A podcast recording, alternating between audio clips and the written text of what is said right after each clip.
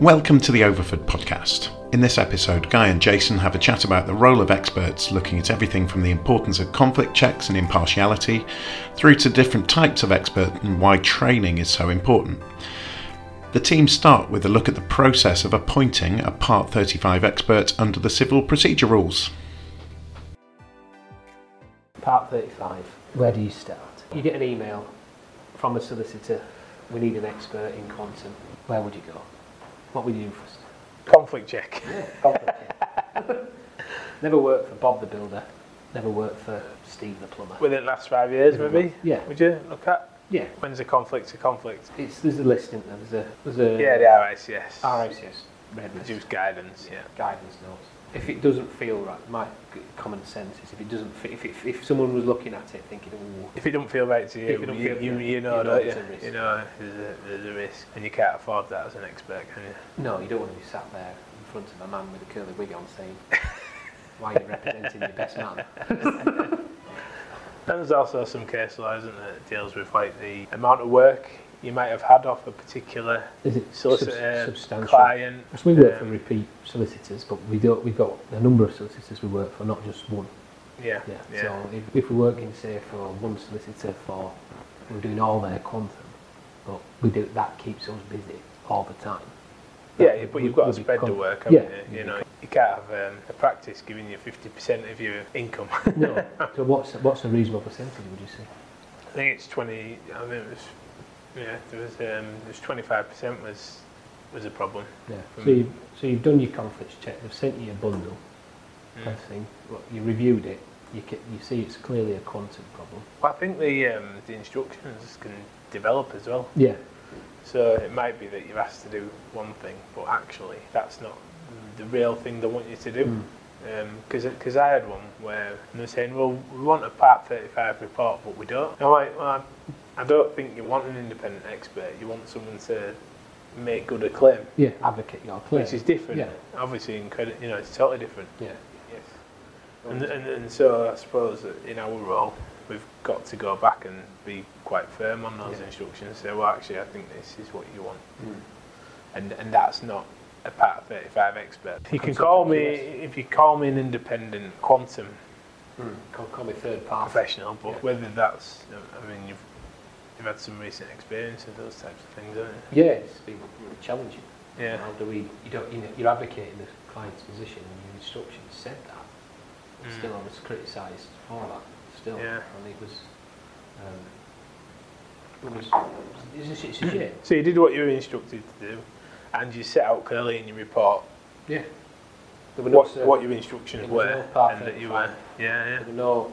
I Mm. wasn't acting as an expert witness. It was just I was acting as a party. I think there is a grey line, isn't there? Like the grey, It gets bigger. 50, 50 shades of grey. Yeah, it depends who.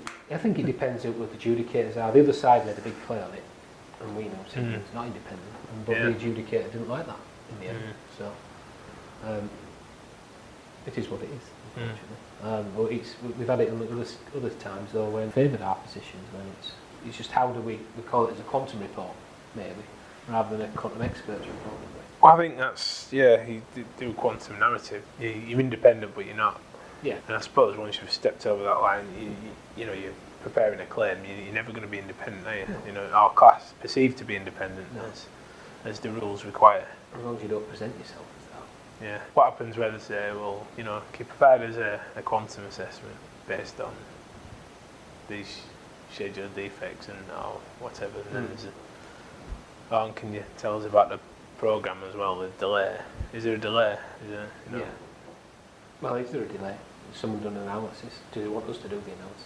If you're happy doing delay in quantum, do delay in quantum. But if you do, if you're not, if it's too, if it's too technical, Mm. um, don't.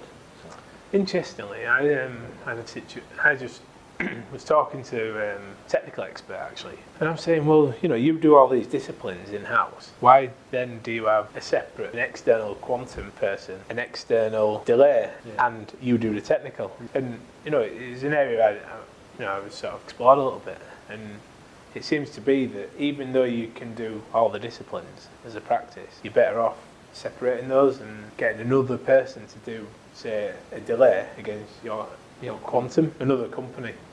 Because I think it, it separates independence quite nicely. Yeah. Um, so if you, you might be appointed on technical, different quantum, and it needs to be a different delay Yeah. analyst, not under the same same banner. Maintaining the independence of the experts is important, and that uh, is, is paramount. And that is that is actually demonstrated by having sep- separate quantum firms, delay and, and separate firms doing that. Mm. So in, you know, in the big, big claims, you know, why any claim, you know, that you've got to have those separate players. I saw a flyer the other day for a firm and they had like, I've never seen so many different experts under it. There must have been 40, 50 different fields of Mm. expertise within, under this one banner. It's an interesting world, expert work, because it's largely it's, it's unregulated. unregulated. How do you think you ensure that you're getting the right expert? Mm. I don't know. You know, it's like, well, you know, I'm an expert, but Each body's got their, each got their own regulated, regulatory body. Maybe they're relying on the RICS to regulate the surveyors, the RIBA to regulate the architect. yeah, but you don't need specific training necessarily to be an expert, yeah. No, we've So how do you ensure the quality of the experts? Yes. Well, you've done, we've done the RICS. You've got, we've done the RICS training, haven't we, both of us? Yeah, yeah. And it's how do we, you know, that, that's open to every expert, type of expert, because on there there was building surveyors and architects. Yeah, I know. I think it's to do with the report writing. Is well, obviously that's That's a skill, that's, a, that's a massive part of acting as an expert witness. Mm. Getting the, you know, it's a, it's a well presented report. It deals with all the procedural matters, the CPR, Part 35. It's an understanding of that. Yeah, and the consistency. practice direction. a lot of consistency. Consistency in. Yeah. Yeah, formal training is really good for experts. Yeah. I think that's that's a must if you enter into the world of expert work. Yeah. Thank you for tuning in to the Overford podcast. For more information on the work that Overford do, visit overford.com. We look forward to seeing you again soon.